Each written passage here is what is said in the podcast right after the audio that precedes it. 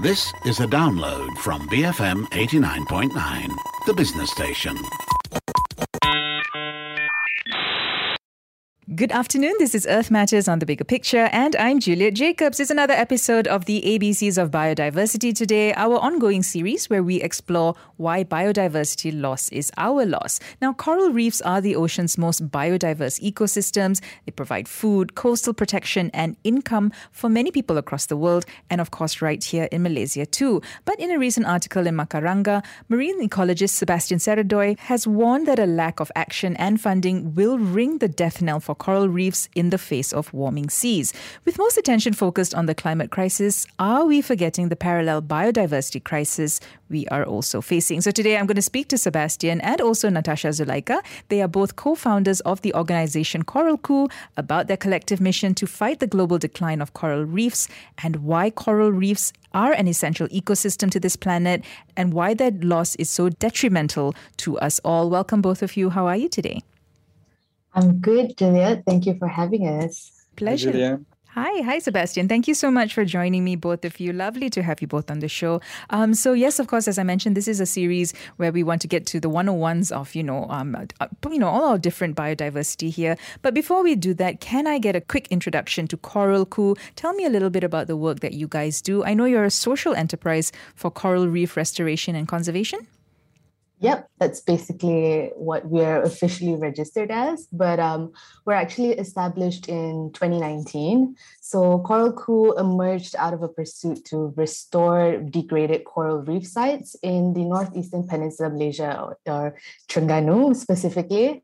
And basically, we had this desire for action to speak louder than words. So it started out with some coral and bleaching surveys around the island um, to find out what is out there and what's actually happening, uh, because there's surprisingly there's not enough data in the region for us to know.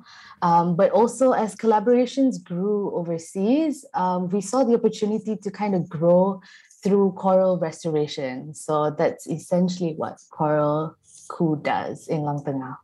Okay, so Lang Tengah, so you're up uh, up in the East Coast, right? So yeah. Talk to me a little bit about uh, the folks behind the team. I mentioned the both of you are co-founders, uh, and I believe there's a whole mix of people with different sort of um, expertise in the group. Yeah, so the, the thing with Ku is we survive or thrive with um, collaborations. Uh, so Sebastian and I are the co-founders. Sebastian does the science bits, and I do the comms and social media. Uh, we've got some good friends as field assistants that come uh, to the island, help us out with a lot of our work. Uh, Summer Bay Resort is a key collaborator as they support us with our diving needs. And we also have collaborators from Australia, Florida, Germany, and University Malaya here Okay, all right. So there's a there's a nice mix of people there, and you know yeah. you yeah, and you mentioned your flagship project is based in Pulau Lang Tengah. Uh, maybe you can tell us a little bit more about that.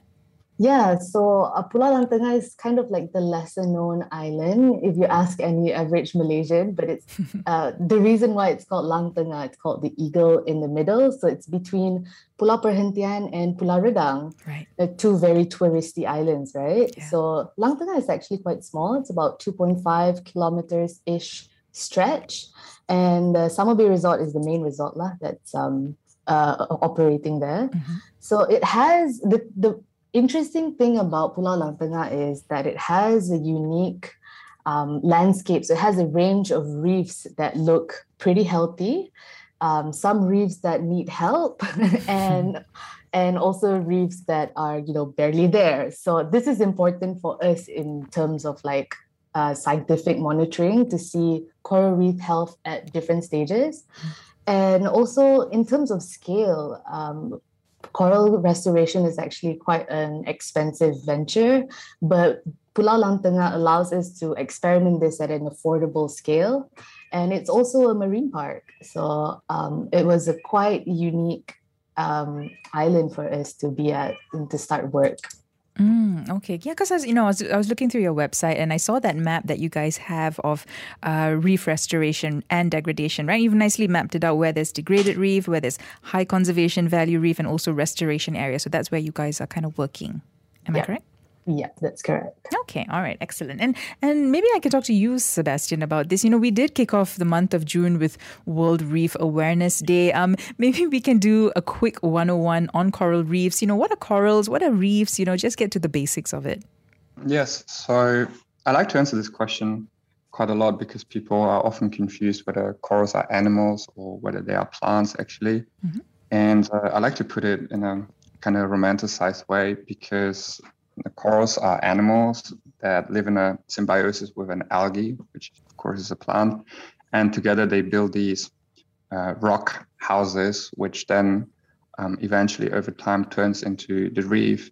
But if you take it a bit more sciencey, a reef, um, geologically speaking, um, is, a, is a structure that is wave resistant and um, extends over a particular area. And many, many animals actually do form reefs. So we have oyster reefs, for example.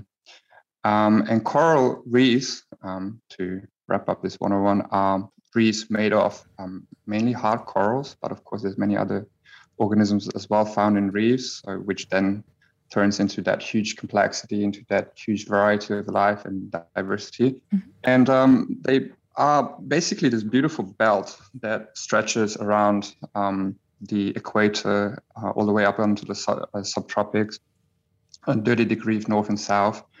Um, so they're really restricted in their spatial distribution, but you can find them all around the world if you stay within that 30 degrees north and south, kind of like this um, jewel belt wrapping the mm-hmm. world's ocean. And yeah, reefs are very important for us. Uh, I think we're going to talk about that as well. And they're just really this beautiful space underwater, kind of this perfect mess. Um, and my favorite fun fact the only animals that form structures so large that you can see them from space, for instance, the Great Barrier Reef in Australia. That's right. Okay, all right, excellent. That's a lovely picture that you painted there. And, you know, another very, I guess, beautiful description of them is that they are the rainforest of the ocean, right? And why are they considered such biodiversity hotspots?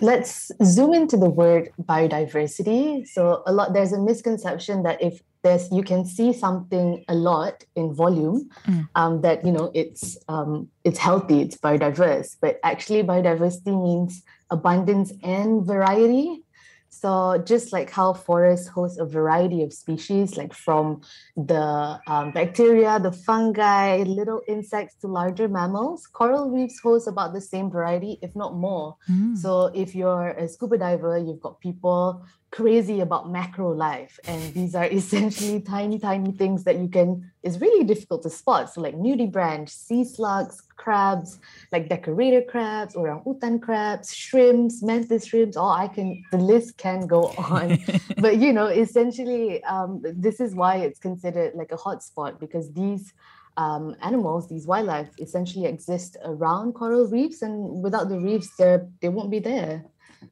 Okay, all right. And, and I, yes, go ahead, Sebastian. Uh, sorry to jump in, but I must also add that we are still uncovering so much of this biodiversity. Actually, um, even in Pulau Lang Tengah, we came across um, a coral that we thought was a coral that has been described, and um, just last year I came across a scientific paper where some scientists um, found a similar-looking coral a bit further up north from um, peninsula in Taiwan and also Japan and uh, I went back on my pictures and I saw that coral and I was like, all right, this might be a new species. So we actually started to look into that a bit and um, we might be on the verge of um, finding yet another species. Wow. And so it's, it's just really, it's really quite uh, mesmerizing that we don't really understand biodiversity. Um, and yet we are already fighting to, to kind of save it. I know that's it's it's yeah it's it's so depressing, isn't it? Um, there's so much that we don't know that we don't know about yet, right? And we're losing the chance to actually discover it because of all these uh, these issues. Um, okay, but before we get to that, I mean, another important thing about coral reefs, of course, is that they serve uh, as part of the food chain, right? They provide shelter for animals. Um, they're key indicators of overall ocean health. Am I correct? Maybe you can elaborate on those points as well. Yeah, that's essentially what the role of an ecosystem does, right? Sure. So every ecosystem has a very delicate balance of who eats what and how much of it. And every ecologist or biologist believes that every single organism has its own role to play. We might not know exactly what the role is, but um, it has it's important in maintaining this balance. And this balance, once it's disrupted, and this is when we start to lose the function of these ecosystems and potentially could see a collapse, just like how we can't even, you know, um, predict that there's still undescribed species out there. Mm. We can predict what these collapses would do, but we have no idea what the long-term consequences um, would be. And, you know, to add on to that, they might be irreversible. So yeah, I would say that these, as long as you know, food chains and you know, you see um, young fish in coral reefs, and that would be like a good indicator. But something for us to look out for is you know things that we're not even aware of yet, because it's such an intricate balance of you know relationships. Okay, uh, Sebastian, anything you wanted to add to that? Well, the on on the consequences, um, Tasha just mentioned that these changes might be irreversible, which is very true. Um, we unfortunately see that quite a lot in Peninsular Malaysia. And um, because you see reefs that are very degraded and they leave behind a rubble field. Um, so that is that coral material that eventually breaks and falls onto the ground. Mm. And once a reef is in that stage, you can't, we don't really have yet the knowledge to, to reverse that change. Um, although there's certain techniques that could be applied, but they're very um, expensive. But also just in terms of biodiversity, um, we need to remind ourselves that if we, if we take out the most um, biodiverse ecosystem in the ocean, that has great consequences all across the food chain. And um, the oceans are, I like to look at them as this, this um, connected ecosystem. Like if you take the globe and you flip it upside down and you stare at it from uh, from above. So you would be looking at Antarctica. You actually see that all the oceans are tremendously connected to each other. Mm-hmm. So it, it, would have this um, um, this trickle down effect on every other ecosystem as well. Um, so that's very important to remember in this discussion. All right. And, you know, it's, it's interesting that you mentioned about that interconnectedness, right? Because reefs are also, consi- coral reefs are also considered a litmus test for the overall health of our seas and oceans. Am I correct? Um, yes and no. I mean, we do use that term a lot. Um, by we, I mean the, the coral scientists and people who fight for, for coral conservation. Mm-hmm. Um, yes, yes, they're very sensitive to climate change. They're definitely one of the first ecosystems out there that are experiencing incredible um, damages due to, to, to the changing climate and the warming seas. But also, um, we kind of forget that many other ecosystems, also in the oceans, are really suffering at this uh, point. For instance, um, kelp forests, um, which are more temperate um, ecosystems, for instance, um, in front of the Californian coastline. And I think it was last last year or two years ago, there was a massive heat wave in Canada mm. where a few billion oysters died, which are very important for water quality. Um, they they clean the water essentially, which then obviously kind of stabilizes the ecosystem that is around them. Um, and, and those ecosystems are also tremendously um, endangered and have suffered from climate change consequences. But coral reefs are definitely sort of this symbol of climate change and the oceans. Okay. All right. Okay. Um, let's just go for one quick break, guys. When we come back, let's talk a little bit more about those threats, uh, you know, that coral reefs face. I'm speaking today to Sebastian Szereday and also Nat- Natasha Zulaika. They are co-founders of Coralku. Coral Coup is, of course, a uh, and a, a social enterprise for coral reef restoration and conservation. It's another episode of the ABCs of biodiversity, and we're talking about coral reefs today. We'll have more after this quick break. You're listening to Earth Matters on the Bigger Picture, BFM 89.9. Welcome back. This is Earth Matters on the Bigger Picture. I'm Julia Jacobs. It's another episode of the ABCs of Biodiversity, our ongoing series where we explore why biodiversity loss is our loss. And today we're exploring how coral reefs are really essential for um, our survival. Helping me to explain why coral reefs are so important are Sebastian Szereday and Natasha Zulaika. They are both co-founders of Coralku, which is a social enterprise for coral reef restoration and conservation. So before the break, guys, we were talking a little bit about, you know, 101 on coral reefs, why they're so important. Um, let's talk a little bit about the threats. So we've, I think we've heard so many of the world scientists and the top scientists saying that climate change is making irreversible changes to the world's coral reefs. Um, yeah, maybe you'd like to explain or expand on that for us. Yes. um, it's definitely something that um, we are very concerned about as, as a coral reef community and as scientists as well.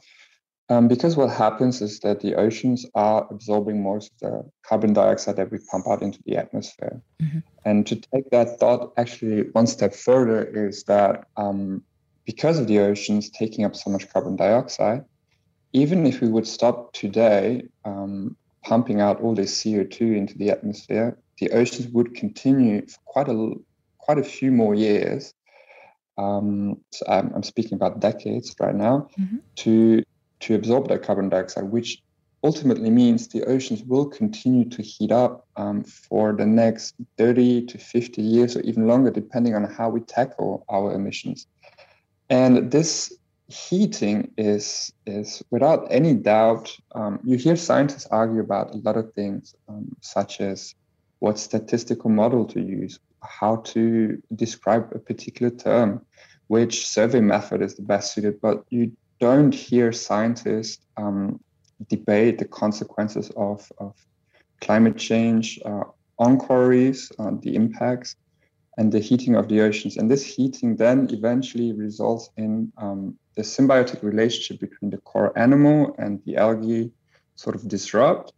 And that disruption, if it continues for an extended period, I'm speaking about weeks at a time, or maybe even a few months in severe cases, um, sort of starves the coral of the essential um, nutrients, energy that it gets from the algae, um, because the algae is doing photosynthesis and provides up to 90% of, of, the energy budget that the coral needs to survive, grow, reproduce. Mm-hmm. And if that is interrupted, then we see coral bleaching, and coral bleaching is, is what we are so concerned about because it usually happens on a big scale um, if temperatures rise uh, beyond that um, threshold. So essentially, it's like, to put it simple, corals are suffering from fever. And just like humans, we have a physiological limit. And if we continue to exceed that, obviously there will be repercussions.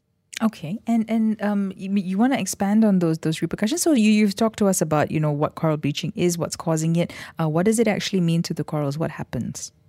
Um, yeah, so once once the temperatures rise above that physiological threshold, then we do see that corals turn white. So that's where the term bleaching comes from. Mm-hmm. And um, to just kind of put it into an example, in 2019, we had a heat wave in uh, Terengganu. And just one morning, I went out for a swim. I thought it would be a lovely day to go out for a morning swim. And I put on my goggles. I went out. I swam around the corner, and, and everything was white it wasn't the first time that I was witnessing that. So I immediately kind of knew what was happening. And um, so that, yeah, so that coral bleaching, um, the, the coral is in a state of severe stress. Um, right. Coral bleaching also happens naturally from a variety of causes. But again, when we see coral bleaching on a massive scale, so across hundreds of kilometers, for instance, or in the case of the Great Barrier Reef or the Caribbean or in other locations around the world, this can even exceed thousands of kilometers. Um, we had three uh, what we call pan-tropical bleaching events, so all around that um, coral belt that I was talking about earlier, so everywhere in the tropics. In 1998, in 2010, and from 2014 until 2016. So that's why I also said that there's really no debate on, on what the impacts are of climate change on ocean warming and that ocean warming translating further into coral bleaching.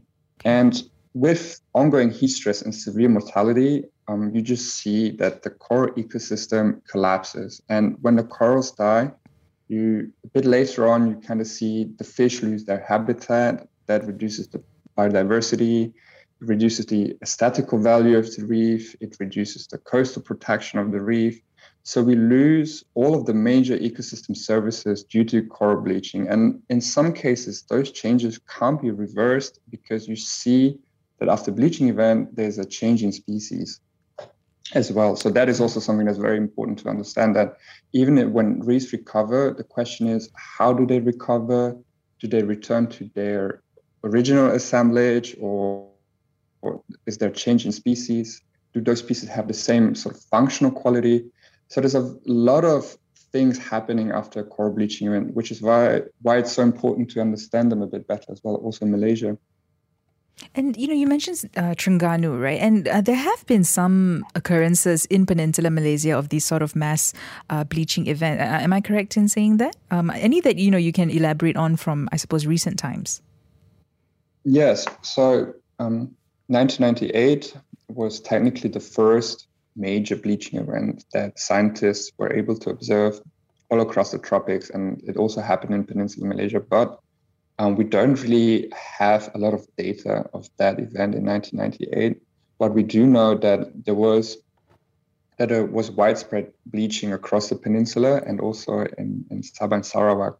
But we don't really know what species, how severe it was in on, on a reef scale. So was it worse in Johor or was it worse in Terengganu? We, we don't really know that.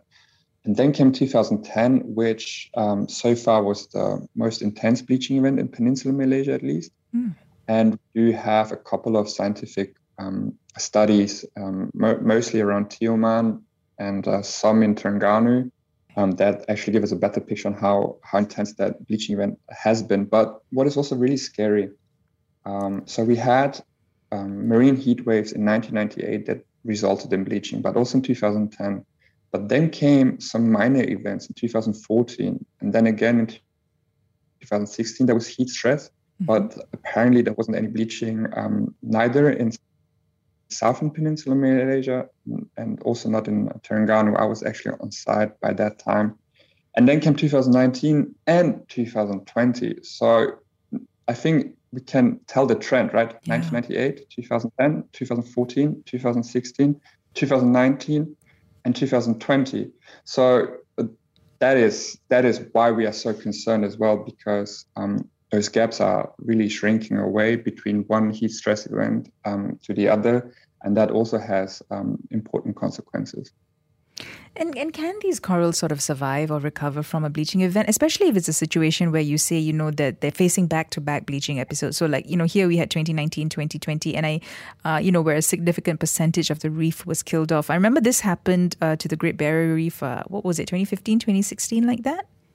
the Great Barrier Reef has become a symbol of climate change in action in Australia, actually, um, exactly because of the, the reasons that you are mentioning. Um, over there, it's actually even worse than it is in, in Malaysia because um, the Great Barrier Reef suffered from bleaching in 1998, yeah. I think in 2002, in 2016, 2017, 2020, and earlier this year in 2022. Gosh. So it has seen six mass bleaching events, and um, is it, yeah, I think five over the past six years. So that is insane, really. It's it's, it's just absolutely crazy. And yes, um, there's always a, a, a, difference in mortality um, because you're asking if if um, the reef can survive those back-to-back bleaching events. Yeah. Yes, they can. But again, we the Great Barrier Reef is also a really well-documented place for such studies because um, um, the Australian Institute of Marine Science and various universities are always on site. And actually, the best core bleaching science that we have is mostly coming out from, from Australia. So, but what, what the scientists there are saying that yes, in 2016 we had major mortality and 2017 heat stress was even worse but mortality and bleaching overall was a bit less. But what they pointed out is that actually that was also because many of the sort of weak coral individuals they had already died off in 2016, and and therefore the corals that were still there they were more tolerant. So there is such thing as heat tolerance, and yes, corals can survive heat waves, but it depends on, on a lot of factors, and it doesn't mean that the value in terms of the ecological value, but also the functional value for, for us um, as human uh, as humans and for our societies and economies is the same. Mm. But that's that's something that we also still trying to understand. Like um, especially in Australia, again in 2020 came a heat wave. The scientists were again there. They they studied it and they found different what they called spatial footprints. So they made these beautiful maps of the Great Barrier Reef, where there was heat stress, where there was bleaching, how severe the mortality was and it's it's a very intricate, it's a very dynamic and intricate um, ecological event, but it's definitely very bad for corals. There's no doubt about that. There's nothing good um, when there's coral bleaching, and even if there's heat stress and the corals don't bleach, it's kind of like having a mild fever. It's it's not a great thing. Mm-hmm. Um, so that's important to sort of never forget in this debate that um, if you constantly stress an ecosystem, there are so many other things that are happening that we don't even understand because it's such a biodiverse ecosystem after all, and we can't study every single species, and it's just very hard to determine all these impacts as well. Okay, all right, and you know, we've heard some naysayers saying that, oh, you know, this is just happening because of natural cycles. You know, it's not actually a direct consequence of climate change and global warming. Uh, you know, climate change is not a major trigger here. Uh, how would you respond to that? Well, yeah, people always say, I, I mean, I have to agree that climate change is a trigger, but what causes that change to happen so quickly? Yeah do you stop to ask like yes this happened naturally but at what scale? How long did it take for this to happen naturally? And um, it's it's us. It's us that's speeding up this process. And like sebastian said earlier um, the difference is when uh, coral bleaching happened naturally is um, that the gaps in time and also the scale of what is bleached um, is different and they would have this time um, to kind of like grow and recover again. So, yeah, you can say that it happens naturally. I, I won't deny that, but you have to understand that we are the ones who are speeding up this process, and mm-hmm. that is causing the trouble. I really like this question. Actually, it's one of the best questions that people can ask um, in terms of like climate change and isn't it all natural and all of that.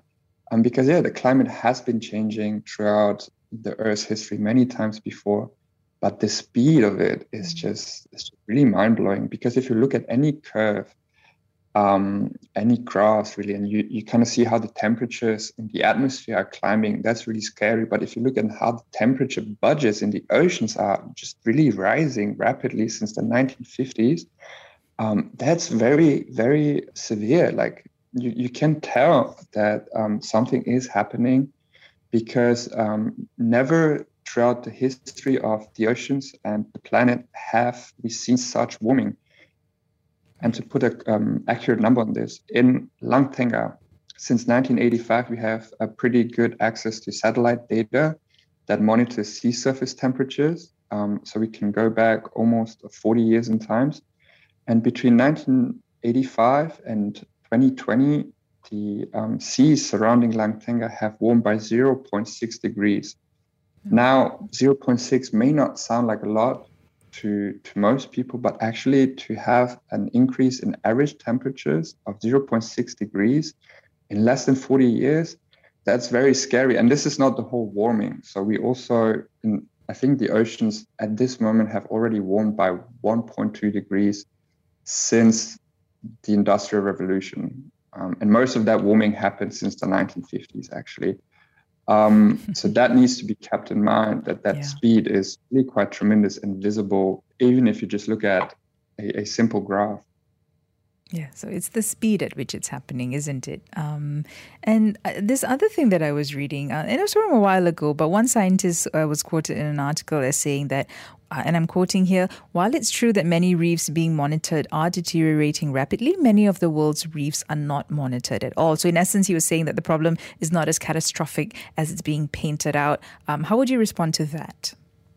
I would say the statement is correct. Yes, many reefs are not monitored at all. Um, Lang Tengah uh, our little location, we arrived there and we, I think we did the first coral surveys back in 2017. And uh, back then there was hardly, there was almost no data available mm, on Lang Tengah. Yeah. And we started surveying and what, what we found is that we had um, a couple of reef sites with about about 70% coral cover. So that is considered quite a lot. And we have coral reef sites with less than 10% coral cover if you just go on to the other side of the island. So it is sort of a, a, a how should I best put it? It's not really saying that statement is true in itself that many reefs are not monitored but if you would monitor them it doesn't mean that they would be in a fantastic condition mm. and there are a lot of reefs out there that are still in good condition but um, one study for instance um, sort of looked into how much of the world reefs has been have been affected just by um, by climate change and warming oceans, and the number is basically every single reef site. And you can tell that even if you just look at um, a satellite map um, that tells you how severe heat waves have been in, in different parts of the world. Um, so yeah, we haven't monitored these reefs, and that's also why it's important to kind of step up our research. But it doesn't mean that those reefs will be in a fantastic condition. Uh, most likely, we will find reefs in great conditions, but we'll probably also find a lot of reefs that are in terrible conditions. Mm-hmm. So yeah, goes back to your point that we definitely need to do a lot more in terms of um, uh, funding, right, for coral reef investigation, conservation, you know, all of that. Um, let's just go for one quick break, guys. When we come back, let's talk a little bit about that article that you wrote for uh, Macaranga, uh, Sebastian, and the one where you have some suggestions of you know how we can save our coral reefs. I'm speaking today to Sebastian Szereday and Natasha Zulaika. They are co-founders of Coralku. It's another episode of the ABCs of Biodiversity, and we're talking about coral reefs today. We'll have more after one more quick break. You're listening to Earth Matters on the Bigger Picture, BFM 89.9. Welcome back. This is Earth Matters on the Bigger Picture. I'm Julia Jacobs. Joining me today are Sebastian Szereday and Natasha Zulaika. They are the co-founders of Coralku. It's another episode of the ABCs of Biodiversity, our ongoing series where we explore why biodiversity loss is our loss. Today we're exploring why coral reefs are so important. And, uh, you know, guys, before the two breaks, you know, you were explaining the threats, you were explaining, you know, why they're so important. Um, and I, I, guess you know you're helping us to understand that you know the decline of coral reefs really has severe ecological and economic consequences. Um, how does one even put a value on coral reefs?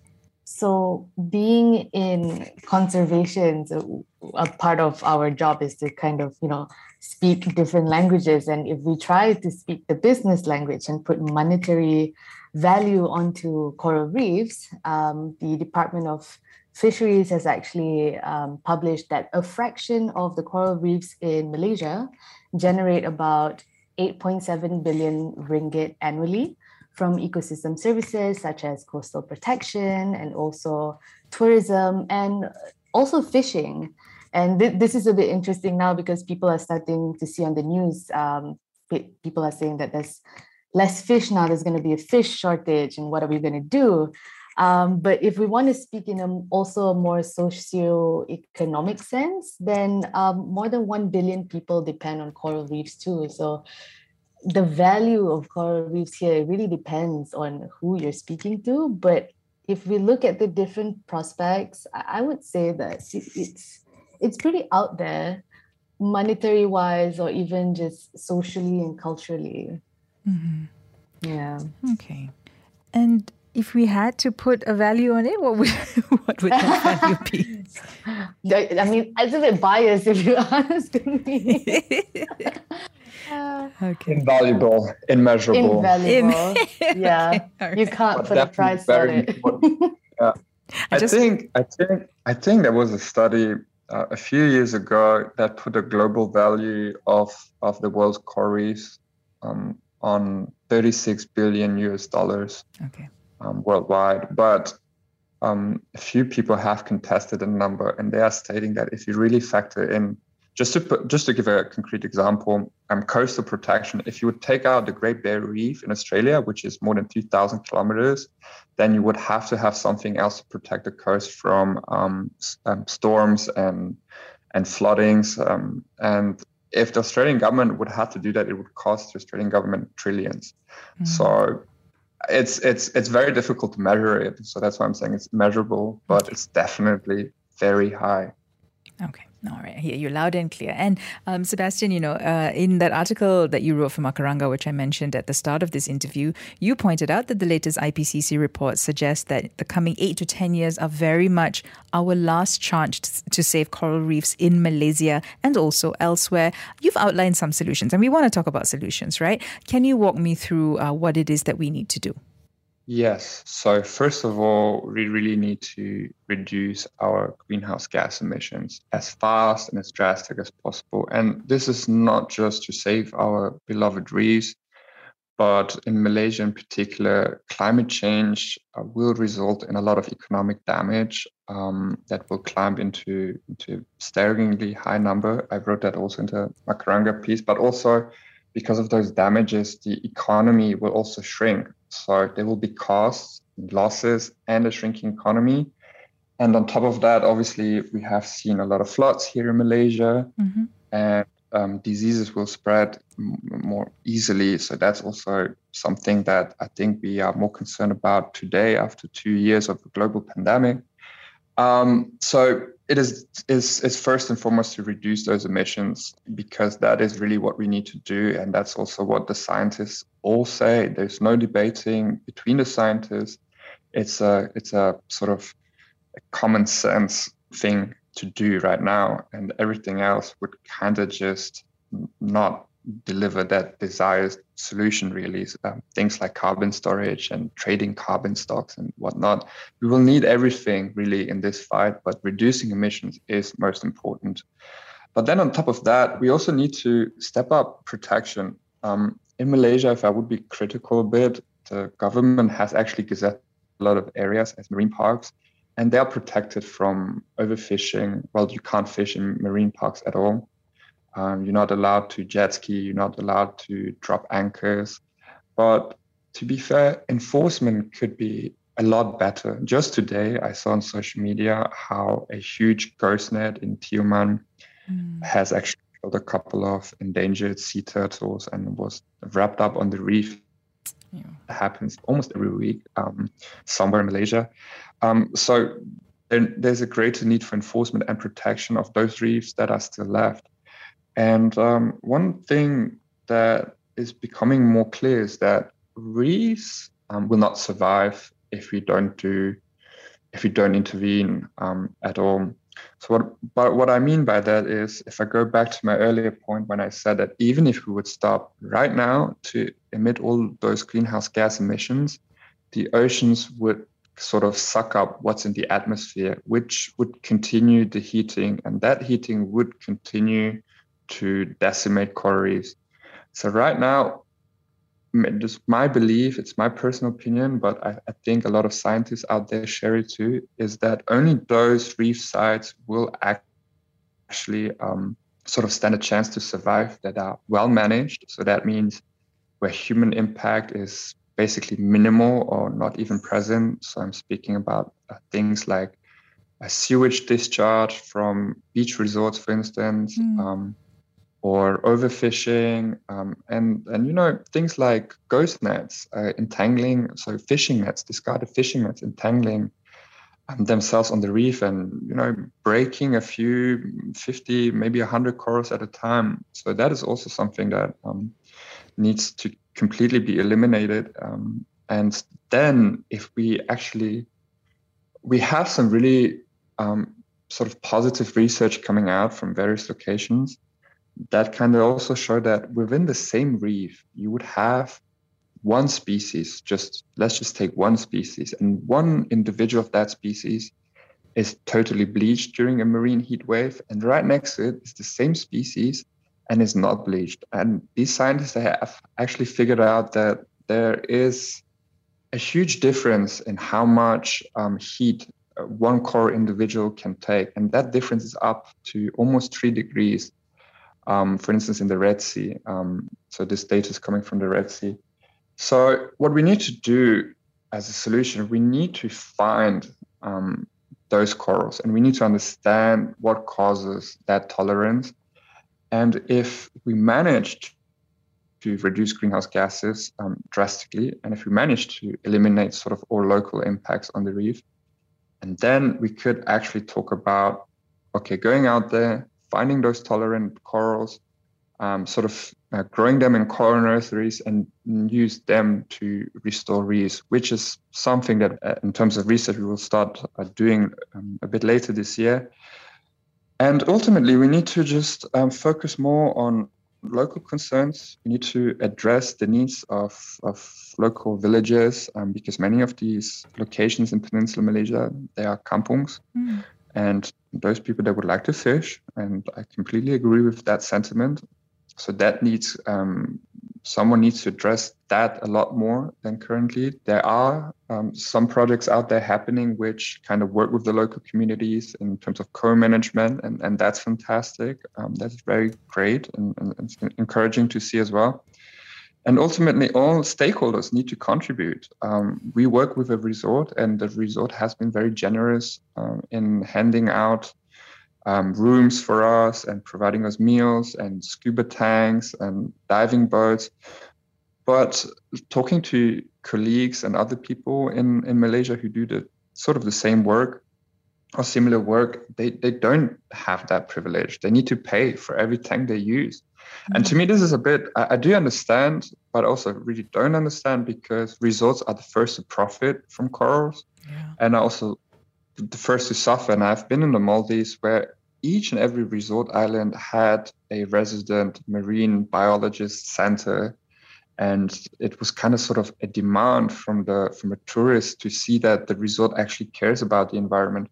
So I think the resorts need to sort of urgently step up and start doing the same and really have a team of fairly qualified biologists on site actually working for the resort and helping to restore their local patch or manage their local impacts or do both because that could actually make a, a, a create a difference in terms of scale because as an organization you can't really focus on every single area. But if all the resorts would do it we are also present on these islands and are very close to corals then then that would really um, turn turn things around, or at least it would sort of sort of halt and break the decline. And and it would also be a great experience for the tourists to learn more about it to be involved. It would be something positive and people would start to understand the issues more and perhaps value um, it more as well and be willing to pay more to go on scuba dives that um, are focused on great coral reef sites and they want to see beautiful reefs and everybody wants to see marine life. So um, yeah that's something that we we should do um, drastically and urgently. I, I, guess these are my my first points and um, i could think of a lot more but uh, i think if we just start doing this then then that would be that would be uh, fantastic Okay, and of course, Coralku is you know trying to make these uh, solutions, these, these suggestions of solutions a reality, right? How are you guys trying to do that? Well, yeah, we've we have our own share of struggle trying to achieve those solutions because obviously we are we are small and we need to fight just to be able to to do our projects. But what we are trying to do is we do a lot of in-house science so we spoke about the lack of data, mm, the fact that reefs are not monitored, and um, about the impacts of these bleaching events on corals. So we have done all of that. Um, we have written it up. We are very close in publishing that in scientific journals as well. And now, for us, the next step is to really um, to kind of go back out there and find those heat tolerant corals. So that's the collaboration with with some researchers from Germany and uh, with UM as well. So it's a three party, a three way party. And, and, we're trying to look into thermal tolerance on site and trying to find out how we can use that for our restoration purposes. So that that goes into the direction of resilience based um, core restoration, but also um, what we are ever more looking into is to work more closely with the resort um, because the resort is there. Um, they can they're helping us a lot, and they also need to see that they are benefiting from from from us because they want to see people coming and say, "Hey, I want to know about corals. I want to plant corals. I want to do something with the reef," and because that is what's going to turn them around and, and step up even more. Because that resort, I really need to applaud them. They have done a lot in recent time to improve the mentality of their staff and to improve um, sort of their own practices. So they're very they're very upset about um, illegal fishing in the area, for instance, and always um, call the local um, marine park department to report the fishing. And that's great because even if we are not on site, they're always doing. But those are the two things that I hope that we can sort of scale up, that we can plant more corals and also corals that we know that are more heat tolerant, but also work with more people and also people who are not scientists or who are not necessarily involved in any conservation or whatsoever, but people who come there as tourists and they want to have a great vacation and they might be eager to learn and contribute back. And because that's also something that's very important in our mission and a lot more. But uh, these two are definitely the, the major goals at this moment. Yeah, but if I could like add on just a little bit on that, I feel like our presence on social media is also quite an important one. As the work, like Sebastian said, the work that we do is a lot of in-house data. And as we produce this knowledge, I feel that it needs to be translated to the greater public, and we can do so through social media. So I'm still quite a believer of you know translating science into uh, knowledge that is consumed by people. And then that way we generate this interest of you know people who love to go on beach vacations people who love these instagrammable sites to be like oh right i do have to care a bit about the environment. So that is our main role on social media as well. And of course interviews like these you know reaching out to people that we can't um, we, we don't really have the capacity to find on that little island stranded in Terengganu. And so, yeah, th- this is one of the the the solutions that we're trying to kind of share with other people as well. Yeah, just just getting that mass reach, isn't yeah. it? Yeah, yeah, um, yeah, exactly.